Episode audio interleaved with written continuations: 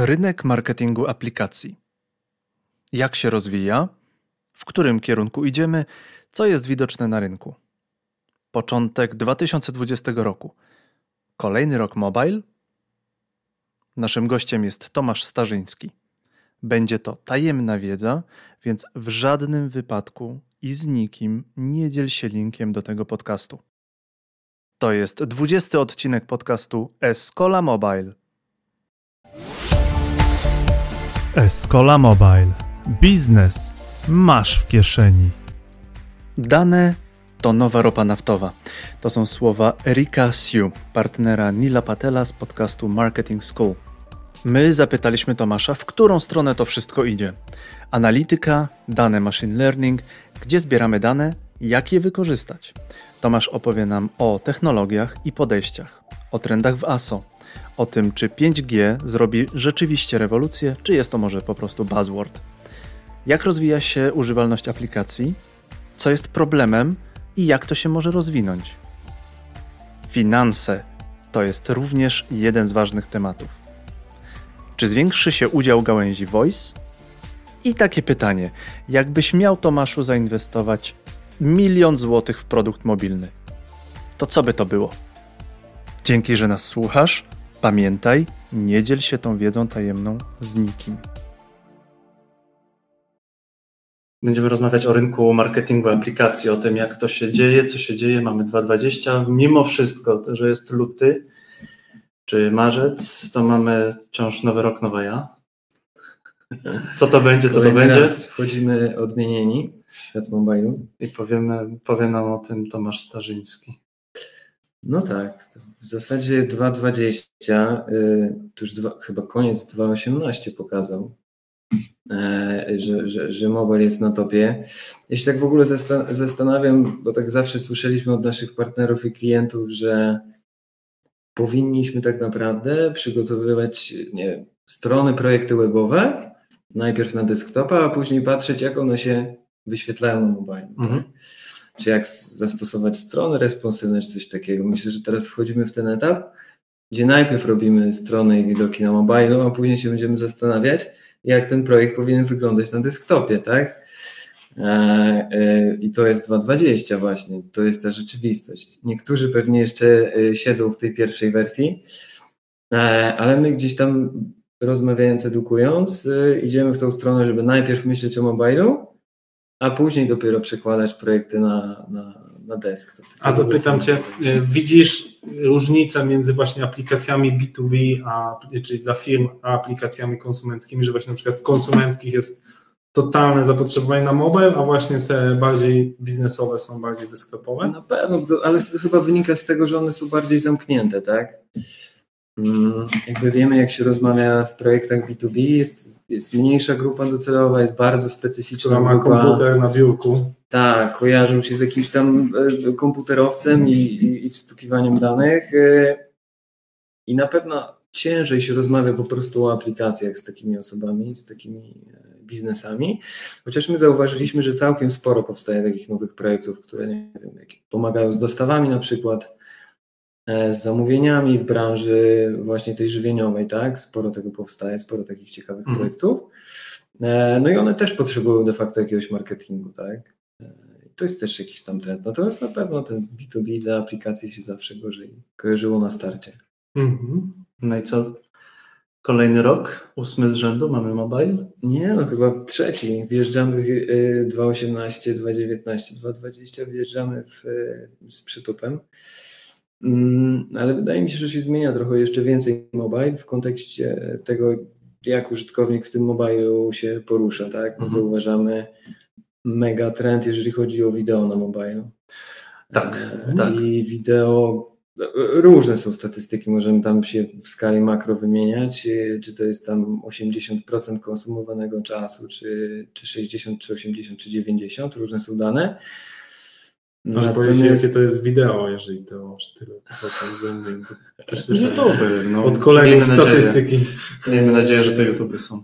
No tak. e, No i słuchajcie, no to jest coś, na co powinniśmy zwrócić uwagę, tak? W jakiejś tam sferze aplikacji czy marketingu. Wideo w takim wydaniu właśnie nie tylko wyprodukujmy sobie trzydziestkę, dotnijmy do szóstki i puszczajmy w to asy, niech to lata, ale żeby to wideo było na przykład regularne, tak? Mhm. Żeby Mówimy o rynku reklam, tak? Że, że, że... Tak, to w przypadku reklam, mhm. nie? ale później co zrobić z wideo, e, jak to połączyć z apką, tak? Co dać użytkownikowi, bo on chce tego mhm. wideo, tak? Tylko od nas zależy, czy mu damy taki kontent. A tu mnie ciekawi, bo słyszałem, że wy macie osobę na stanowisku, która zajmuje się TikToka, jakby zajmuje się konkretnie promocją na TikToku, specjalizuje się, ma nawet tam, nie wiem, za 30 tysięcy. E, tak, jest i pewnie dołączy do niej jeszcze jakby druga. E, badamy ten potencjał, że tak powiem. Ale właśnie chciałem zapytać, czy, bada, czy na razie to jest na etapie badań, czy są już pierwsi klienci, którzy mówią, e, Tomek, słuchaj, ja widzę potencjał w tym TikToku, zróbmy tam jakąś kampanię reklamową, zróbmy wokół tego jakąś mm, promocję, jakiegoś virala.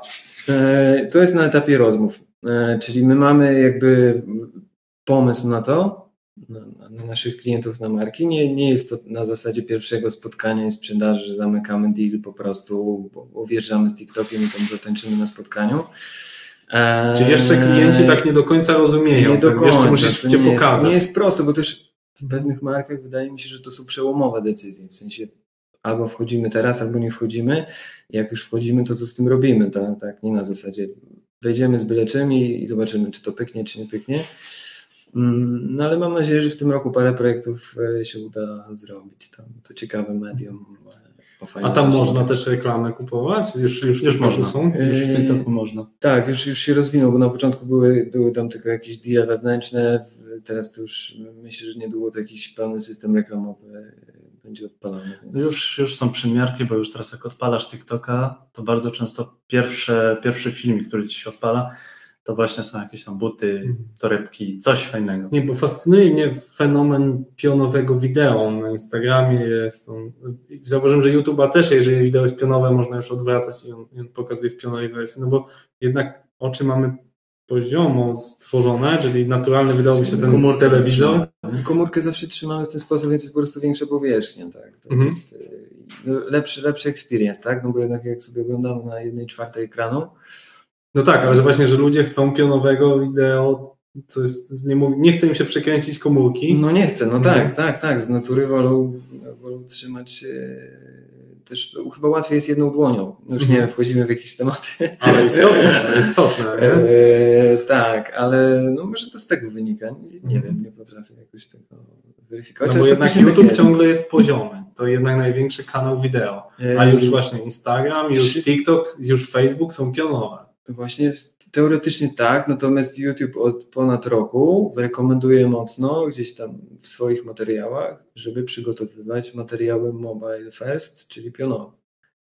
Czyli to jest y, coś, na co chyba po prostu chcą wymusić, ale dopiero wtedy, jak będzie content pod to mm -hmm. poukładany. Tak? Żeby to też nie Czyli jeszcze bardziej będziemy wchodzić w mobile.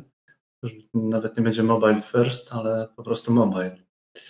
No tak, trzeba Taki się to tam super hipermobile. Tak, no może są szarlatani, mm. którzy tam wieszczą, że tam desktop, desktop zginie, tak, za, za w przeciągu jakichś tam kilku lat. Hmm. Że będziemy mobilem mogli wykonywać w zasadzie wszystko, tak, poza jakimiś tam wiadomo najtrudniejszymi rzeczami, ale, ale różnie. No, wygląda na to, że, że, że dojdziemy do momentu, gdzie, gdzie ten mobile faktycznie ma potencjał na 70-80% w ogóle ruchu jest dużo. To jest dużo, tak. A czym będzie to ostatnie, tam 30-20%? To, co zostało? To, no to będzie desktop. Dalej desktop. desktop. No, tablety są w odwrocie, tak? No, tablety są w odwrocie. Był szał przez tam chyba 16-17. A teraz to są głównie spadki. Yy, no nie ma rynku pod to, tak? Przy siedmiocalowych ekranach yy, komórek tablet się staje takim narzędziem trochę, trochę niepotrzebnym. Trochę kwiatek do kożucha, bo no tak, no nie do końca wygodny jest ten tablet. No okej, okay, żeby sobie popisać, pomalować, to ja no, rozumiem. No może do czytania Kindle mm. czy coś takiego, to już nie, nie wiem, czy to można nazwać tabletem, prawda? Oni też tam mają swój system reklamowy w Polsce, to, to nie działa. No ale może, może jedynie pod tym kątem. Natomiast no, szykuje się parę ciekawych rzeczy. No tym mobile warto jeszcze. No to, to powiedz, co, co jakby jesteś ekspertem, co się szykuje? Co... Appenmore, co będzie robił, co e. będzie największym sztosem? Na 2.20. No w, app, w appie się dużo dzieje mobilnie i my w ogóle wpuszczamy teraz nowy produkt na rynek.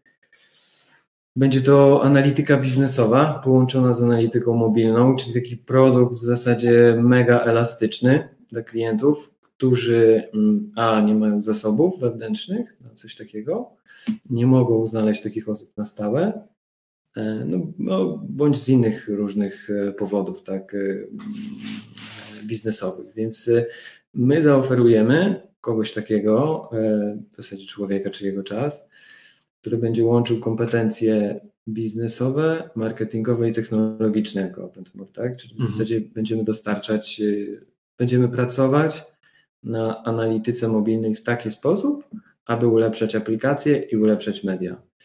Zasadzie nie wydaje mi się, żeby na rynku był e, jakby podmiot, który skupiałby te mobilne kompetencje jakby w jednym miejscu i to, to jest plan na teraz.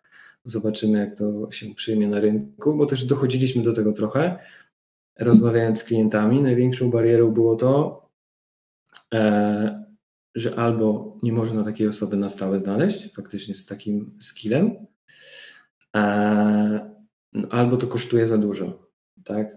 E, więc będziemy starali się wypośrodkować taki support, żeby pracować na stałe z tą aplikacją, tak? Ulepszając na bazie danych, e, wpływających danych i apkę, czyli UX-a i produkt pośrednio i marketing. Zobaczymy, jak to się uda na rynku. No i to jest takie dla nas, dla nas dość spory projekt, y, który chcemy, który chcemy odpalić. Czyli, czyli, czyli na przykładzie bym chciał to usłyszeć. Czyli jestem firmą produkującą czekoladę, czekoladę Milka. Mhm. Mam produkt mobilowy i chcę, żeby ktoś prowadził dla mnie analitykę, więc wynajmuję człowieka od Was na 50 godzin w miesiącu. Dokładnie czy elastycznie między 30 a 50 i ta osoba dla mnie tą analitykę robi, robi mi zestawienia, raporty, tak, korzysta to... ewentualnie z wiedzy innych osób, które są w Appenmore, tak? Tak, tak, tak. Jakby zależnie od biznesu w przypadku tej czekolady, to pewnie moglibyśmy wymyśleć nowe funkcjonalności, na przykład w aplikacji na bazie danych. Moglibyśmy mm, przeprowadzić jakieś testy w ramach aplikacji, żeby zobaczyć, jakie ekrany lepiej y, reagują. Moglibyśmy zweryfikować, y, jak działamy w tej chwili w mediach, czyli jakie prowadzimy kampanie, jakie mamy kreacje, które lepiej działają, jak to działa na lejkach i na ścieżkach użytkownika, gdzie się gubi ten użytkownik, dlaczego deinstaluje i tak dalej, i tak dalej. Czyli to jest taki full service, mm -hmm. bym powiedział, oparty na danych. Super. No, organizacja mm -hmm. musi być z drugiej strony gotowa może nie gotowa technologicznie, ale gotowa na współpracę w kontekście ulepszania jakby produktu i, i, marketingu, tak? Czyli musi też pracować z nami. To nie jest tak, że całkowicie się wyłączy. Natomiast chcemy, żeby dostarczać jakby bardzo dużo wartości, żeby zdjąć jakby z drugiej strony to, tą pracę, większość tej pracy. Tak? Mhm. Tak? To chcemy w tym roku poprowadzić. E, to jest jedna, jedna z, z większych rzeczy, które się u nas zmieni, tak? bo doszliśmy do tego, że faktycznie mamy E, mamy dobrych ludzi, którzy mają duże doświadczenie na tym rynku i potrafią takie rzeczy sobie, e, sobie prowadzić. Tak? Więc zobaczymy, jaki będzie odbiór. Wystartowaliśmy dopiero w lutym, gdzieś tam w pierwszych rozmowach. No niedługo jakieś pewnie. Jest zainteresowanie? Już mamy jakieś projekty, mhm. więc. Czy jest? No tak, tak, mhm. tak. To nie, nie będą pewnie nie, rozmowy na. Fak chwilę. Faktycznie mieliśmy tutaj niedawno gościnę Basię Ogalę z CC, która jakby no, na tyle ta aplikacja jest duża, milion dwieście pobrań, e, że, że jakby ktoś u nich wewnętrznie robi tą analitykę, to jest cały czas rozwijane chyba kilkunastu deweloperów to prowadzi. No, także jeżeli jest mniejsza skala, to rozumiem, że wtedy właśnie idealnym jest rozwiązanie współpraca z Wami tutaj, żeby tak, też przysłuchałem i mhm. myślę, że bardzo, bardzo ciekawy podcast, bardzo mi się podobał. Kilka ciekawych niuansów wyciągnęliśmy, więc fajnie, że fajnie, że zapraszacie też takie osoby. E, nie tylko. Generalnie są takie organizacje, które faktycznie mają kilka, kilkanaście osób na pokładzie w kontekście produktu mobilnego i w dalszym ciągu to jest niewystarczające. Mhm. Albo potrzebują na przykład jednorazowego konsultingu, e, bo doszli do momentu, w którym jakieś elementy planowane, coś, coś nie działa, albo nie są przekonani, czy ta strategia, mm. czy te wskaźniki, które dobrali, mm, są adekwatne rynkowo, tak? Czy nie mają dostępu do jakichś danych y, mediowych, które my mamy. E, więc tak naprawdę idziemy do wszystkich, którzy mają jakiś minimalny poziom danych aplikacjach. Czy taki jednorazowy consulting to się sprawdza, czy to jest tak naprawdę wiem, pewien sposób biznesowy? Ja mam wrażenie, że taki consulting no, no, no, no, nie da rady skończyć na jednym spotkaniu, chyba że to jest, nie wiem, warsztat tak, całodzienny. To jest, zazwyczaj to jest element jakiegoś projektu, Aha. który gdzieś zaczyna się spotkaniem, zaczyna się warsztatem, później jest tam jeszcze trzy spotkania. E, no i kończy się jakimiś rekomendacjami, wnioskami. Faktycznie jest tak, że jakaś część projektów jakby kontynuuje w jakimś zakresie współpracę, a część z różnych powodów. Znamy też ograniczenia rynkowe mm, różne i biznesowe, więc część faktycznie kończy na, takim, na tym etapie. Natomiast e, no jest bardzo różnie. My jesteśmy jakby w każdym projekcie faktycznie dostarczamy I słyszymy to z drugiej strony, że to, co wnosimy, to jest coś nowego, tak? Coś, mhm. E, czego, co nie było, to nie było. Daj mi, daj mi jakiś konkret, Tomek, bo tak się ślizgasz, a my tu lubimy tak trochę coś wycisnąć. Pociągnąć za język i wyciągnąć mięso. Wiadomo, bardzo, że... bardzo, bardzo mało jest e, na rynku świadomości, jeżeli chodzi o strategię i wskaźniki na przykład. Mhm. Czyli większość dużych podmiotów, które kojarzymy z, z największej ilości pobrań, czy też fejmu w Polsce, tak naprawdę mm, nie wie, czy to, co sobie założyli, czy te KPI, które są założone, to są dobre, średnie, czy, czy średnio dobre. Czyli chcesz tak? powiedzieć, że nawet duże aplikacje, które mają powyżej miliona, często są niebadane, są wynikiem trochę przypadku, tak? Badane zazwyczaj są i to, to jest często nie w mhm. Polsce, ale mm, nie ma tam elementu strategii marketingu aplikacji. Mhm. I co ona nam da? Co ona nam da? Generalnie strategia, czyli w którym miejscu jesteśmy, do czego dążymy i jak to chcemy zrobić, tak? Czyli jakie wskaźniki powinniśmy monitorować w jakim okresie, tak? Jak mierzyć na przykład wartość życiową w aplikacji. Praktycznie mhm. nikt tego nie robi na polskim. Wyjaśnij wartość życiową. E, wartość życiowa, jedno, jeden z najważniejszych faktorów w, w apkach. Wartość życiowa to jest e, średni skumulowany przychód z jednego użytkownika, czyli mhm na, na ludzki język, ile jeden użytkownik w całym cyklu życia przyniesie nam pieniędzy. Do Czyli dla takiej aplikacji Rossmann to człowiek instaluje aplikację, my musimy mu coś dać, bo taniej kupi produkt, dostanie pieluchy gratis, jeżeli mu się urodzi dziecko, bo mamy takie dane o nim, mhm. ale ostatecznie przychodzi do nas relatywnie częściej niż ten bezaplikacyjny, kupuje relatywnie więcej, obliczam moją marżę średnią na produktach, wszystko piszę tu mhm. minus, tu in plus i rozumiem, że wtedy otrzymuję wartość życiową tego użytkownika. No właśnie, to teoretycznie tak. Do tego trzeba jeszcze włączyć e, retencję, czyli ile, ile on zostanie. I, że, że odpadnie w którymś po jakimś czasie.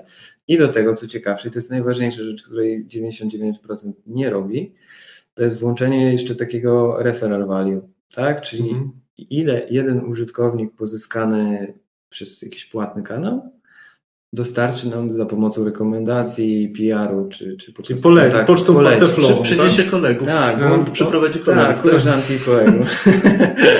Więc to jest najważniejszy faktor. To jest, to jest praktycznie zawsze mhm. pomijane. Nie?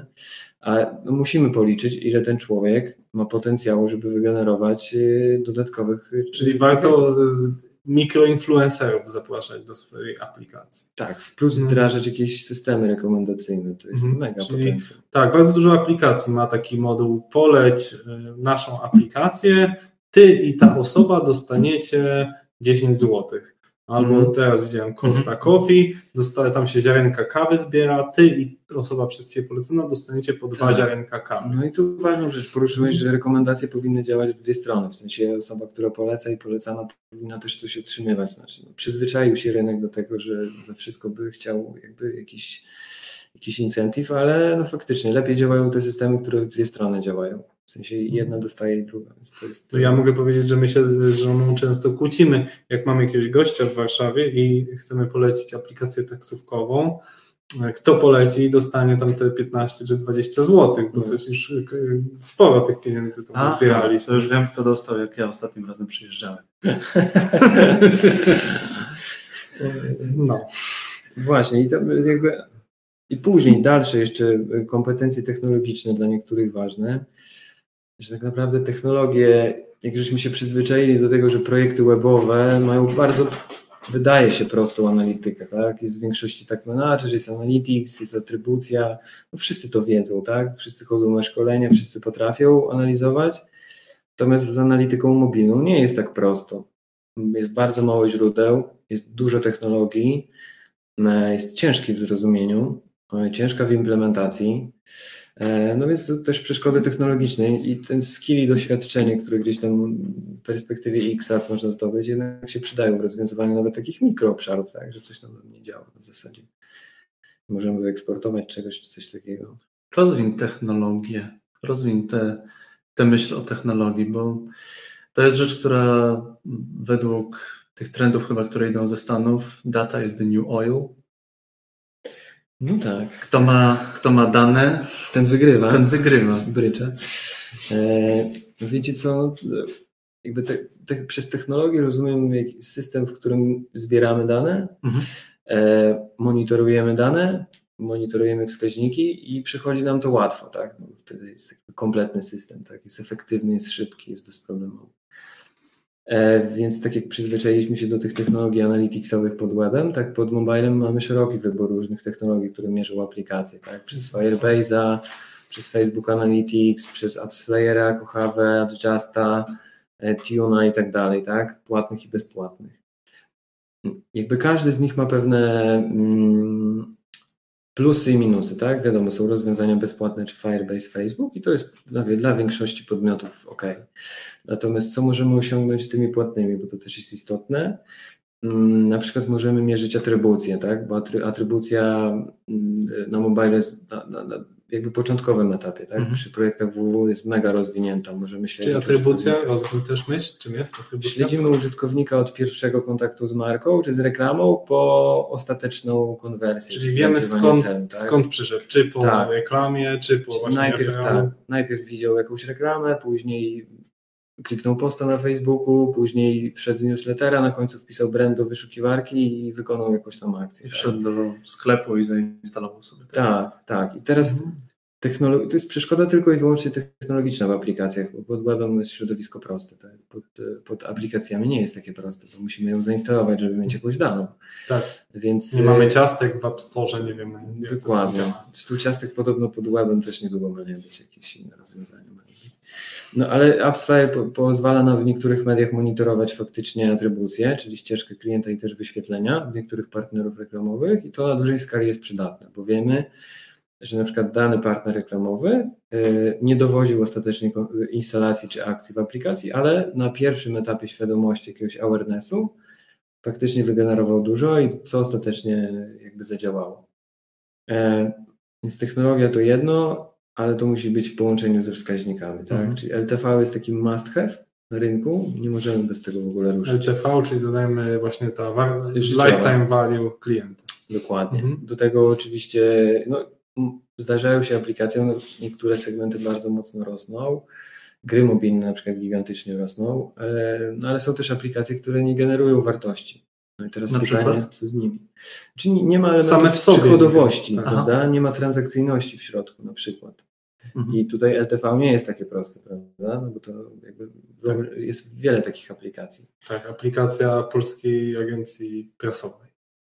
Czyli no, jest wartością, że ludzie mogą mobilnie obejrzeć reklamy.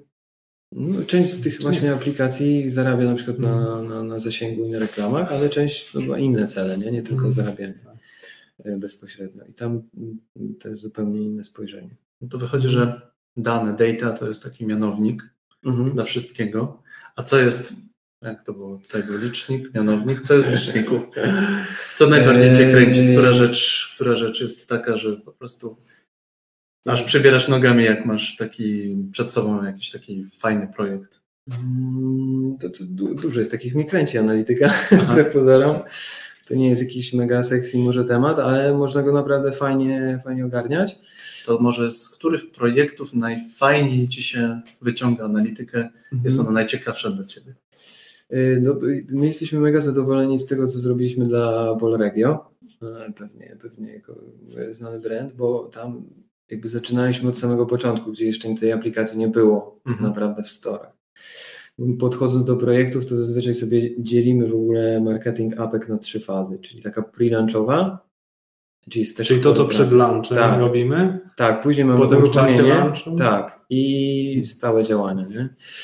I tam mogliśmy tak naprawdę wykazać się od A do Z, bo zrobiliśmy audyty i www, i aplikacji pod Mhm. kątem UX-a. E, Uczestniczyliśmy we wdrożeniach analitycznych, wszystko według naszej koncepcji, myśli, strategii podejścia, więc fantastyczna rzecz. Wszystko wasze? Wszystko, tak, cały pomysł. Ale fajnie. E, I e, no, klient rzecz jasna już od jakiegoś czasu miał to w, w głowie, my to po prostu poukładaliśmy. E, no i później jakby działania, które też wycho- wychodziły z tego, tak? Czyli Mhm. wdrożenie też wideo w ogóle w koncepcję tego produktu, doczepianie jakichś ankietek socialowych, żeby też zrozumieć, która oferta promocyjna na przykład jest lepsza dla odbiorcy e, i jak przez to będzie interakcję w aplikacji prowadził. ASO też zaczepiliśmy tematy związane z ASO, prawda? Więc e, no, wszystko małe z takich projektów, gdzie faktycznie od pierwszego pomysłu już wchodzimy i możemy sobie poukładać pewne rzeczy. To było super. I Ta apka ma bardzo, bardzo fajne wskaźniki.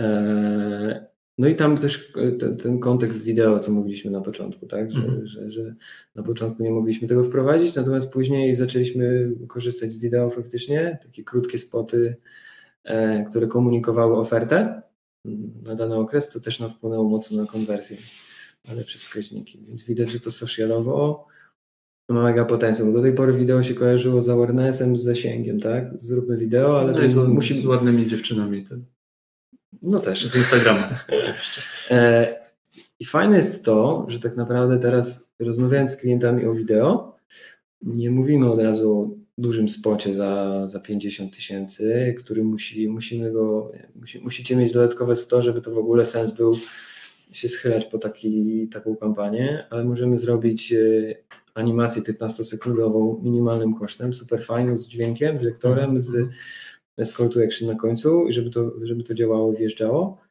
E, No i tak naprawdę na kam- kampanię wideo dowozi też wyniki performance'owe już, tak? To, nie jest jakby w, w odłączeniu. No, więc to tak, tak, tak bym to podsumował. Mhm. Fajny, fajny, ciekawy projekcik.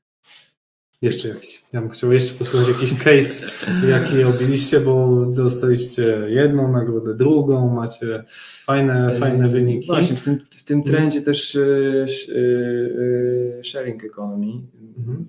Działaliśmy, działaliśmy z Blinki. Ekonomii współdzielenia. O, opowiedz o Blinki, bo mi się wydaje, że dla, dla mnie zawsze najciekawsze są przykłady, bo jednak operujesz takim dosyć złożonym językiem agencyjnym, Nie wiadomo, lifetime value, revenue, lunch. Ja bardzo dzisiaj zjadłem dobry lunch. Po naszemu, po naszemu prosimy. A ty, a ty ten, więc ja bym chciał tak, Postaram tak się, po chłopsku, do takiego chłopaka jak ja, który tam te apki robi. Chciałem tylko powiedzieć, że tutaj mamy napisane na, w naszym scenariuszu, blok drugi, poprosimy o dobry kawał mięsa w sosie ala Tomasz. No, nie wiem, czy jestem dobry w kuchni, bardziej żona pewnie by coś mogła przygotować na dzisiaj, ale, Ale dobra, Blinki, ale opowiedz o się. Blinki. Tak.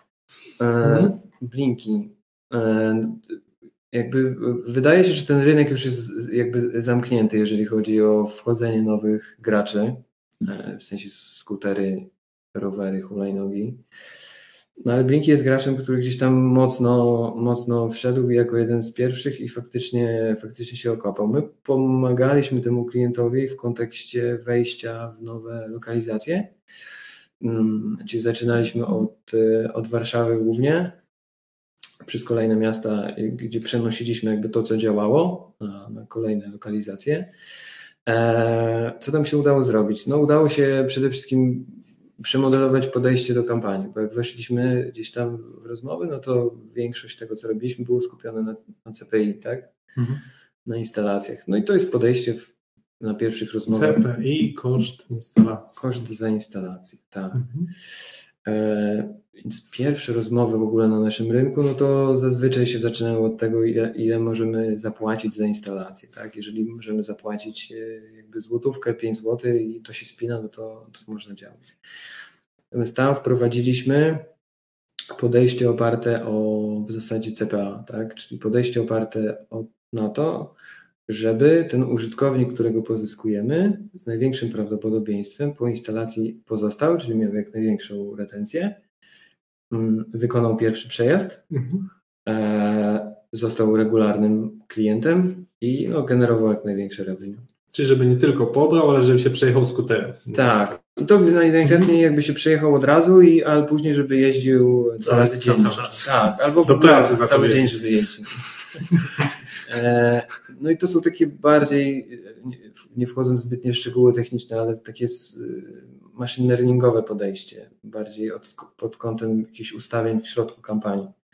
Bo możemy jakby działać stricte pod CPI, mieć duże zasięgi, duże wyniki, niski koszt za jedną instalację i to jest wszystko fajnie, na tym etapie się zgadza. Natomiast później e, patrząc na przykład 90%, e, 95% ludzi odchodzi nam po e, miesiącu, to jest standard. W, w branży, gdzie skupiamy się na CPI, to, że odejdzie nam 90% ludzi po miesiącu, czy nie będzie aktywnym użytkownikiem, to nie jest nic, mhm. co dziwi. Tak? No, to w takim razie co zrobiłeś, co zrobiło Appenmore, żeby, żeby utrzymać jak najwięcej ludzi? No, tutaj, tutaj się skupiliśmy głównie na tych aspektach technologicznych, czyli my w ramach kampanii mhm. e, uporządkowaliśmy analitykę e, i doprowadziliśmy do tego, że e, ustawienia w środku już samych kampanii opierały się na tym, żeby, żeby po instalacji ten człowiek A e, z największym prawdopodobieństwem z czegoś skorzystał. I to działa mhm. tak, że profiluje się grupę odbiorców, czyli na przykład jakiegoś tam Mieczysława, tak, 20 lat, skądś tam takie zainteresowania, takie urządzenie w tym czasie i ten algorytm patrzy pod kątem tego, że ten Mieczysław później e, po instalacji wykonał najwięcej akcji, najwięcej przychodów. Mhm. I szukamy ludzi podobnych do tego Mieczysława mm, w ramach tych rozwiązań e, w kampaniach, tak? Czyli profilujemy de facto tą grupę na zasadzie takich prób i błędów. A czy to nie jest wtedy wyłączenie jakiejś grupy, innej grupy, która nie jest Mieczysławem? Czy to nie jest w tym momencie ograniczenie? Nie, znaczy jeden minus ma to podejście. Minusem jest to, że musimy zebrać e, określoną ilość danych i się pomylić. Tak jak mówi się na rynku, że powinniśmy zawsze, zawsze mieć jakiś aktywny test, jak prowadzimy kampanie marketingowe AB, tak? Że mhm. musimy ciągle testować, ciągle szukać, ciągle Czyli szukać zmieniać, najlepszy tak? algorytm dotarcia do wymarzonego klienta. A ja się z tym nie zgodzę do końca, mhm. z tym, że powinniśmy ciągle testować, nieustannie zmieniać jakby te same obszary, no bo testując pewne rzeczy, tracimy, tak? Bo to, że test się nie udał, nawet jak się udał, no to część ruchu czy część tego efektu jakby była, była gorsza, tak? Mhm. Jakby no, powinniśmy testować dużo, ale też to, to powinno być mocno przemyślane. Czyli zbyt duża ilość testów no, nie służy. Fajnie to, fajnie to się opowiada, jak dużo testujemy i ciągle, ale. Tak, tak. Trzeba rozdzielić rzeczywistość, y, przepraszam, że to powiem, agencyjną, kto wygrywa konkurs na najlepszą agencję, żebyś najwięcej wytestował, zebrał, a rzeczywistość mm. praktyki dysponowania budżetem klienta.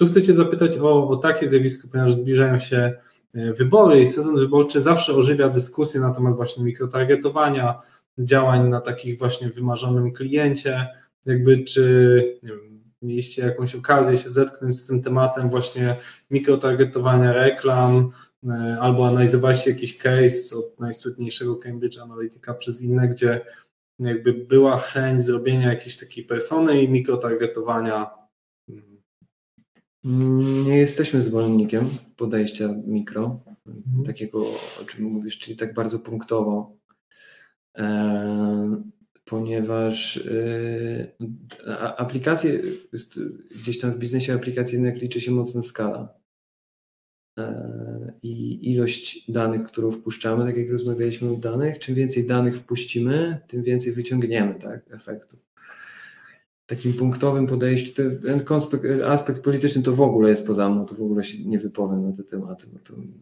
nawet nie śledzę. E, natomiast my jesteśmy bliżej tego podejścia automatyzacji. Mhm. Czyli faktycznie powinniśmy przerabiać jak najwięcej danych, uczyć się na tym, robić lepsze kreacje, robić lepszy respons, bardziej, lepiej segmentować klientów, tak? Ale na przykład robicie to też maszynowo, na przykład, że mieliście jakieś projekty, gdzie maszynowo zmieniliście pewne algorytmy, no bo wiadomo, że przy pewnym dużym zastrzyku danych właśnie już y, no niekoniecznie człowiek modyfikuje, no bo rozumiem, że taka ścieżka typowa mhm. agencyjna jest właśnie, że załączamy do projektu, do aplikacji pewne narzędzia e, BI-owe, pewne narzędzia analityczne, to, to wyświetlamy na jakichś ładnych wykresach kołowych, prezentujemy klientowi, analizujemy i, i, i efektem tej analizy jest, sugerujemy, nie wiem, pójść bardziej właśnie w tamten rejon, czy bardziej geograficznie, bardziej stargetować to. Czy zdarzyło Wam się, żeby to automaty jednak, czy przynajmniej wsparcie było uczenia maszynowego na właśnie targetowanie rynku? No to jest problem, nie? To jest, to jest problem na rynku w sensie możemy wyciągać czyste dane na przykład z wyciągamy, eksportujemy sobie czyste dane z Firebase'a czy z jakiegokolwiek narzędzia. Wiemy wszystko, tak? ID, od ID urządzenia, pierwszego kontaktu, mamy po prostu na tacy wszystko, tak? Jakbyśmy wsypali sobie -hmm. do jednego worka. No i robimy to oczywiście w BigQuery, zestawiamy jakieś, możemy zrobić dashboardy, pokazać jakby dane do, do, do, do zarządu, do decydentów, ładnie to ubrać, y, dobrać na fajne kolory. Tylko największy później problem jest z tym, żeby coś z tym zrobić. W sensie, jakby co jest następnym etapem automatyzacji, no bo ja, ja tego nie kupuję. W sensie, możemy to pokazać, tylko dalej musimy w ręczny sposób wziąć i to przełożyć na konstrukcję kampanii. Nie da się tego połączyć z systemem reklamowym. W sensie, to, to wyeksportujemy, w, będziemy mieli jakieś wnioski, natomiast dalej musimy wziąć to, wyklikać, zmienić, nie wiem, zmienić budżet, przerzucić to, zrobić różne operacje. największym plusem e, tego takiego podejścia, mm, e, co, co możemy zrobić w systemach reklamowych, e, właśnie ucząc się na danych, to jest to, że my nie jakby nie operujemy mm, automatyzacją, tą automatyzację za nas robią systemy reklamowe bezpośrednio od razu. Tak? Czyli my wpuszczamy w system mhm. reklamowy, w reklamowy analitykę, mhm. czyli mówimy, integrujemy tam, tam, gdzie ustawiamy kampanię, wpuszczamy dane, dobrze otagowane, e, ze świetnym schematem, z wartościami, z wszystkim tym, co, co, co, co, co musi mieć i na podstawie tego tam się dzieje cała magia, tak? E, my tam pracujemy w systemach reklamowych, mm. tak? Robimy lepsze kreacje, segmentujemy użytkownika, robimy na przykład profile lookalike, tak? Czyli na przykład mm. wyciągamy z aplikacji 10% osób, które zostawiły najwięcej pieniędzy w ciągu 30 dni robimy z tego grupę, mhm. E, no i szukamy osób podobnych, tak? E, do tak, grupy, Facebook tak? chyba nawet też pozwala skopiować konkurencję, tak? Jestem firmą Nike, widzę jaką kampanię zrobił Reebok, więc e, jakby targetuję. No tak aż, tak aż nie mhm. zrobisz teraz. W, mhm. w, kategoriach zainteresowań niektóre brandy wskakują, czy też niektóre jakieś tam projekty. W ten sposób już jest ciężko mhm. działać. Musisz mieć swoje dane. Swoje dane zresztą są najlepsze, tak? Dbanie o, o dane o przejrzystość tych danych, też kontekst prawny, e, aktualność tego, no to jest e, gigantyczna sprawa, o którą trzeba zadbać, tak? Bo widzimy mhm. czasami wdrożenia, na przykład w Firebase, gdzie, gdzie jest mega nieporządek, ludzie tam na czysto maile są powrzucane na przykład, widać je od razu, czy też ludzie deinstalują łapkę, dalej są zbierane ich dane. No, nie ma porządku w, tym, w tym, więc to też jest ważne, żeby też mieć w tym porządek, bo później mamy trochę, no wiadomo, shit in, shit out, tak? Jak, jak gromadzimy jakieś tam shitowe dane, no to później też przestrzelamy się we wszystkim, więc mhm. musi być porządek na biurku. W jaki mhm. sposób pomoże, czy nie pomoże 5G w zbieraniu danych w pracy Appledmore? No na pewno pomoże, bo my jesteśmy rozpędzeni, więc się jeszcze mm. po prostu e, jakieś tam dozwolone limity prędkości pewnie przekroczymy. E, pomoże, może e, nie, nie nada temu rynkowi jakiegoś zupełnie odmiennego charakteru, bo to nie jesteśmy w momencie, gdzie, gdzie ludzie, nie wiem, zaczną chodzić na rękach czy coś takiego tak, po mieście ale będzie, będzie szybciej, przez to będziemy mogli więcej konsumować i szybciej na przykład wideo, więcej danych pobierać, bo jeszcze niedawno jak jakby weryfikowaliśmy jakąś tam przeszkodą, na przykład była ilość miejsca y, na komórce, na, na komórce żeby mhm. instalować nowe aplikacje. No w tej chwili to już zminimalizowało się, nie? Tak. No w tej chwili no, jakby w, Średnio ludzie pobierają, nie wiem, 3, 4, nawet 5 giga danych e, w ciągu miesiąca. To teoretycznie ma to wystrzelić na 20-30 tak? giga miesięcznie. Średnio, to dużo. No to to wskazuje, że jednak to wideo, no bo nie wiem, co musiałbyś, wideo, jakie zapytania robić, tak, jakie głównie żeby wideo, nabić, nie? głównie wideo, dokładnie. To, to, się, to się jakby spina, nie? Jakby ludzie chętnie, coraz więcej. Tak, i to już nie wideo jakieś tam 720, 4, 4K 4K, Full HD. Full HD i tak dalej. tak. Czyli jak telewizor. No ale rozdzielczość już to, na to pozwala, Mhm. to jest tylko właśnie praktycznie problem sieci, tak nie? naprawdę. Teraz wchodzimy też w etap, gdzie to, geolokalizowanie użytkownika ma być dokładniejsze teoretycznie, nawet do tam jednego czy kilku metrów. po Wi-Fi rozumiem, bo, bo Po jednak sieci. temat y, beaconów, Bluetootha jakoś się nie przyjął. Po 5G. Tak, no właśnie, bo nie wszyscy jednak lubili sobie włączyć tego Bluetootha i wszystkie zgody dawać sklepom, bo był, To był kiedyś duży boom na te beacony. Teraz wygląda na to, że to. Wi-Fi będzie nowym beaconem, w sensie, że ono będzie mówiło, gdzie się poruszasz. Apple ma technologię, którą się tak bardzo nie chwali, mało osób ją zauważyło, czyli te chipy takie chyba N1, one się nazywają, które Mhm. lokalizują mm, urządzenia w przestrzeni. To ma służyć temu, że jeżeli coś przesuwasz czy wysyłasz, to on wie, że najbliższe urządzenie jest na a tu. twojej kieszeni, a drugie na twoim biurku, więc Okej. pewnie chcesz wysłać właśnie tu, a nie na komputer obok. E, Co mnie zawsze denerwuje w biurze, bo koledzy mają lepsze komputery i mi sugeruje ich komputer, żebym coś wysłał. E, Więc to, to, to będzie na pewno Musisz się ciekawe. zaktualizować na 2.20. Ja chciałem, chciał, chciałbym dojść do tego 5G. Wiesz, jest to wielki Mhm. buzzword. Mówi się o tym, że będziemy mogli ogromne ilości danych ściągać, używać. Mhm. A jak zjadacz chleba, który ma średniej jakości komórkę, na tym Jak skorzysta? odczuje, tak? tak, jak to odczuje. No po prostu będzie, będzie u niego szybciej, będzie mógł więcej ściągać tych danych. Yy, Czy coś się u niego zmieni? Nie, nie, nie. Mhm. Tak samo jak przechodziliśmy na 4G, z 3G zmieniła się głównie prędkość, a za prędkością zawsze idą kolejne rzeczy, tak? No, dzięki temu, że wpadłem z 3G na 4G, no to nie czekałem na załadowanie się poczty, czy tam wcześniej nawet jeszcze Edge jakiś, czy coś, czy GPRS, yy, tylko po prostu korzystałem. Przez to, że mogłem szybko, to więcej korzystałem z poczty, tak? Mhm. Teraz czasami nie mogę w pewnych obszarach y, czy miejscach skorzystać i oglądać swobodnie na przykład Netflixa, że- nie ściągając materiału, tak zacznę to robić. Mhm. I Czyli przez streaming, streaming będzie główny. streaming jest y, czymś, czymś gigantycznym. Znaczy, prędkość zawsze, dużo szybsza prędkość otwiera po prostu kolejne bramki. Nie wiem, co później będzie. Strach pomyśleć. A No, ale jeszcze jakbyś miał powróżyć, jakbyś miał powróżyć, Nie wiem, to, ciężko- to gdzie wybuchnie, będzie, gdzie będzie to, boom? to tak, nie mam pojęcia, szczerze mówiąc. Jakby ostatnio słuchałem jakichś też y, wywiadów i podcastów, jak planować zresztą część mobilną i aplikację. Usłyszałem, że najpierw to musi być potrzeba. Mm, Do potrzeby musi być określony produkt i w ogóle, nie? No, ciężko mi się z tym zgodzić, bo ile powstało produktów, do których nie było potrzeby, prawda? No tak, gdyby zapytać y, ludzi, czy, czy chcieliby zamawiać aplikacje, y, ta, przepraszam, taksówki przez aplikację 12 lat temu, Mhm. to ludzie mówili, a przecież mogę zadzwonić. Po co mi aplikacja? Dokładnie. I tego, takich Mhm. przykładów może być milion. I to nie? musi być jakaś, jest tak krzywa ta właśnie, podobno do krzywej Gaussa, ta krzywa innowacji, że po, jak pojawi się odpowiednio duża liczba tych aplikacji użytkowników, nagle coś staje się oczywiste. I teraz z kolei ludzie mówią, jak mógłbym dzwonić po taksówkę, tak? Mimo, że de facto efekt jest bardzo podobny, no jedziesz z miejsca A do B. Dokładnie, więc w ogóle się z tym nie zgadzam. Uważam, że właśnie rynek aplikacji jako jeden z niewielu rynków jest gotowy na jeszcze gigantyczną ilość pomysłów, o których nam się teraz, teraz ich nie wymyślimy, tak? A One dopiero wejdą gdzieś tam.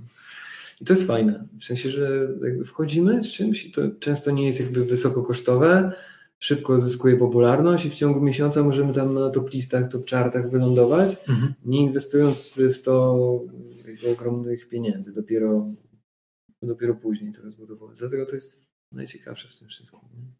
nie? Finanse? W jaki sposób? Bo już, już mnóstwo płacimy rzeczy e, przez komórkę. Tak, tak, tak. Sporo, sporo będziemy. Ja akurat nie, nie, nie przestawiłem się na płacenie telefonem, bo Mhm. gdzieś tam obserwuję. E, Ja zauważyłem, że do banku już nie wchodzę przez e, laptopa, No właśnie. tylko robię przelewy przez komórkę.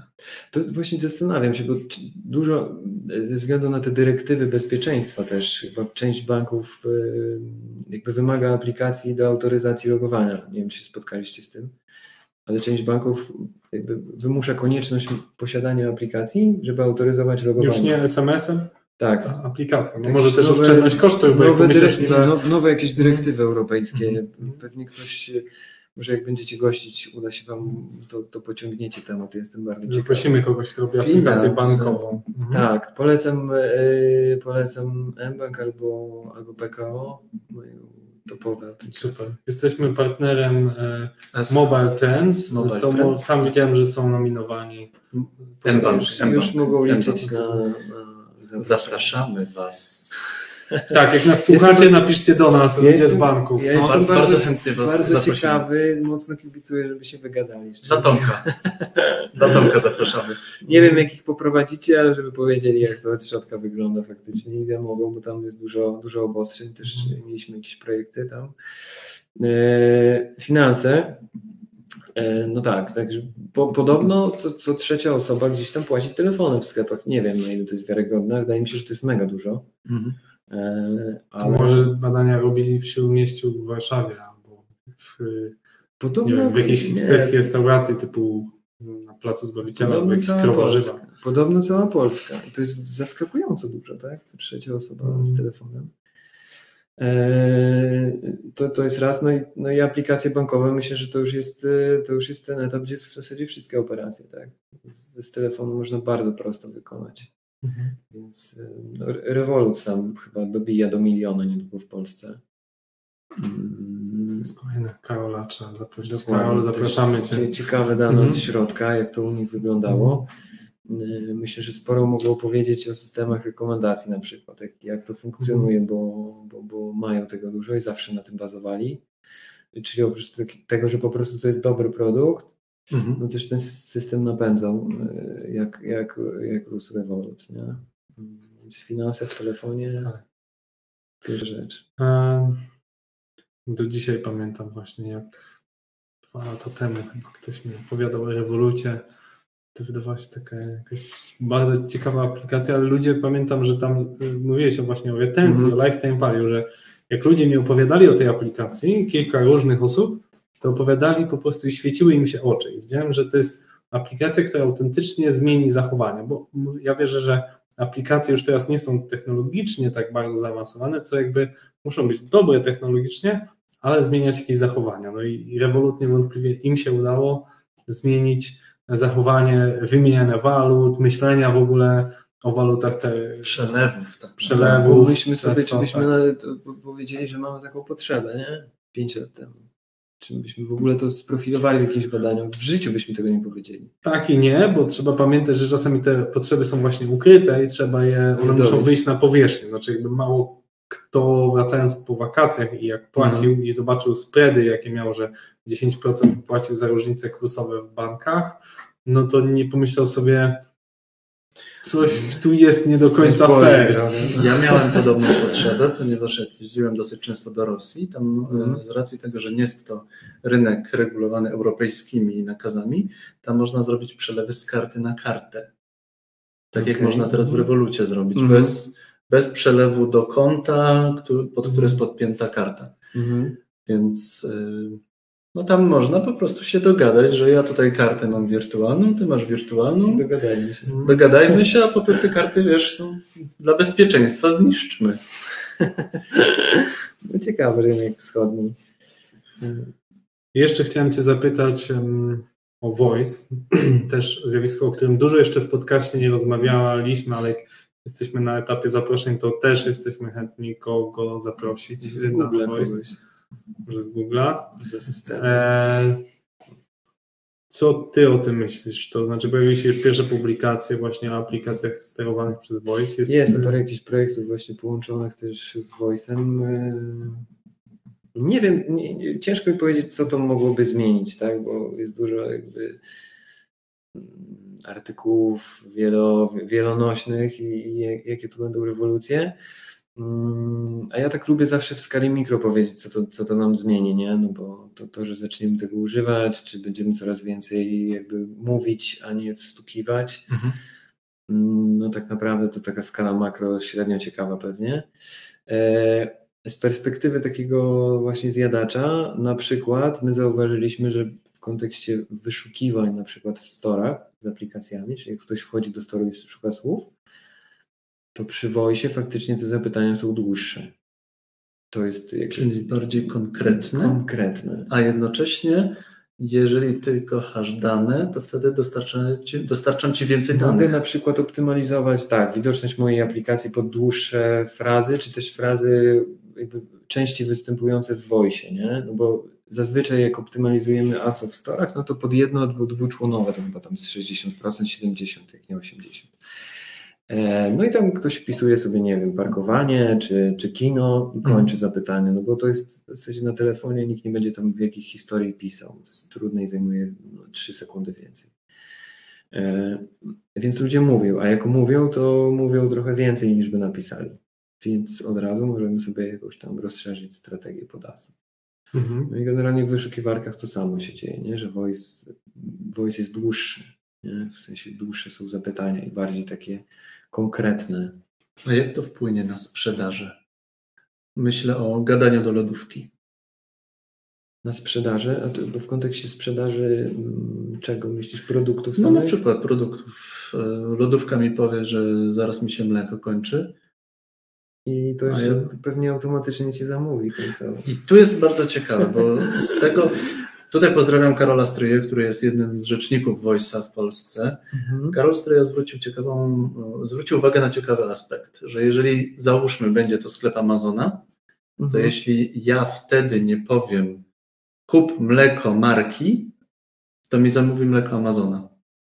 No to jest, no, to Tak, bo voice, sposób. voice zmieni to, że ten pierwszy produkt będzie Mhm. kluczowy, bo jak na ekranie mamy 10 wyników Google'a, to widzimy 10 wyników Google'a. Nawet na małym ekranie zobaczymy 5. A Mhm. w voice, jak on by miał mi odczytać 10 od potencjalnych odpowiedzi, odczyta mi maksymalnie 1, 2 lub 3. To byśmy byli I to jest ta tak ewolucja. wkurzeni, jak dzwonimy na infolinię, jeśli chcesz porozmawiać z konsultantem. Wciśnij jeden, jeśli chcesz porozmawiać, tak? No już się, już się znudziłeś, prawda? Tak, tak. Yy, słuch- yy, Jestem ciekawy, jak to się rozwinie. W sensie, czy, czy, czy rynek tak naprawdę oczekuje takich rozwiązań, nie? W ogóle w pełni, w pełni niezależnych. Mm, Jak obse- obserwujemy na przykład branżę gdzieś tam zakupów online i, i, i aplikacji, to faktycznie to, to idzie. Gdzieś zap- Zapamiętujemy koszyki, które już stają się taką, takim standardem, przyzwyczajamy się do czegoś. No ale nie, nie, może niekoniecznie lubimy, że ktoś nam podsuwa z góry, z góry upatrzone, jakby półsponsorowane tematy. Może będzie możliwość jakiejś kustomizacji tego Mhm. i to już by było fajne.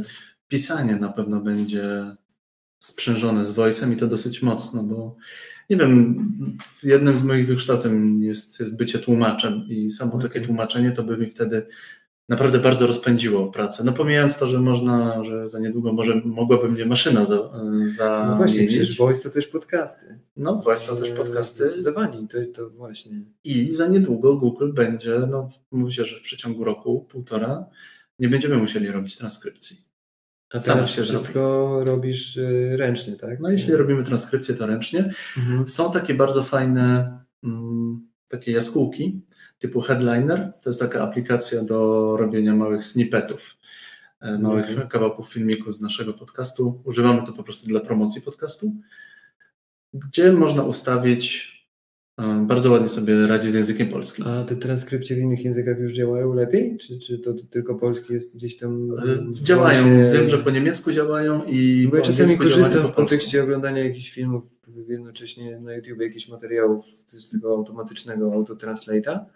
No to dla innych języków działa to całkiem, Mhm. całkiem sprawnie. W sensie nie, nie są dokładnie idealnie, ale da się zrozumieć wszystko, cały kontekst. I to idzie na automacie. Na, na, na. Czekam, aż to się bardziej rozwinie, bo to będzie, to będzie dodatkowy boom, dodatkowy kopniak dla podcastów. No ile kontentu pisanego. Mhm. Mhm. Będziemy gadać. Ostatnie pytanie, Mhm. które chciałem zadać e, w kontekście 2020 roku. Masz milion złotych i możesz zainwestować w jeden produkt mobilny. Co No byś ja- obstawił? No ja bym zainwestował w technologię, w, w, w automatyzację i analitykę. Zapisuję. E, więc y, to mi się wydaje będzie, będzie jeszcze żarło i będzie potrzebne. W tej chwili jest to strasznie roz, y, rozwalone w wielu miejscach. y, Nie ma jednego, jednej takiej platformy, która Czyli taka platforma do analityki mobilnej.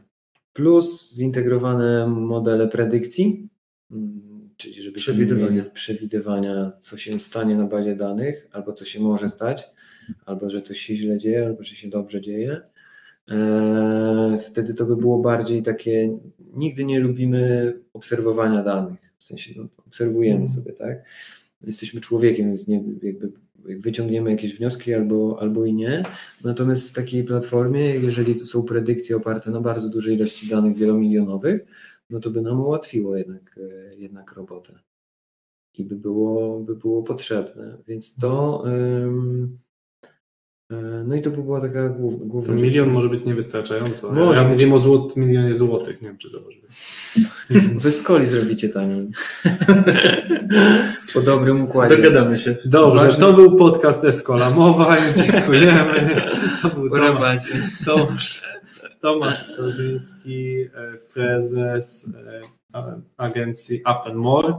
Ja cały Bardzo czas mi myślałem, że app jak aplikację, ale dzisiaj się przekonałem, że app jak do góry. App do góry, ale app jak aplikację też, bo to jest jakby drugi, drugi brand i odnoga, więc y, no, tak to funkcjonuje.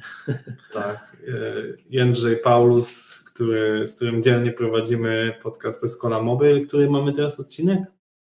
To będzie nasty odcinek Tak. tej serii. tej serii. E, I chciałem jeszcze powiedzieć, ponieważ to był, mm, no Tomasz jest z najbardziej oczytanych, wiedzących ludzi, jeśli chodzi o aplikacje mobilne, o analitykę.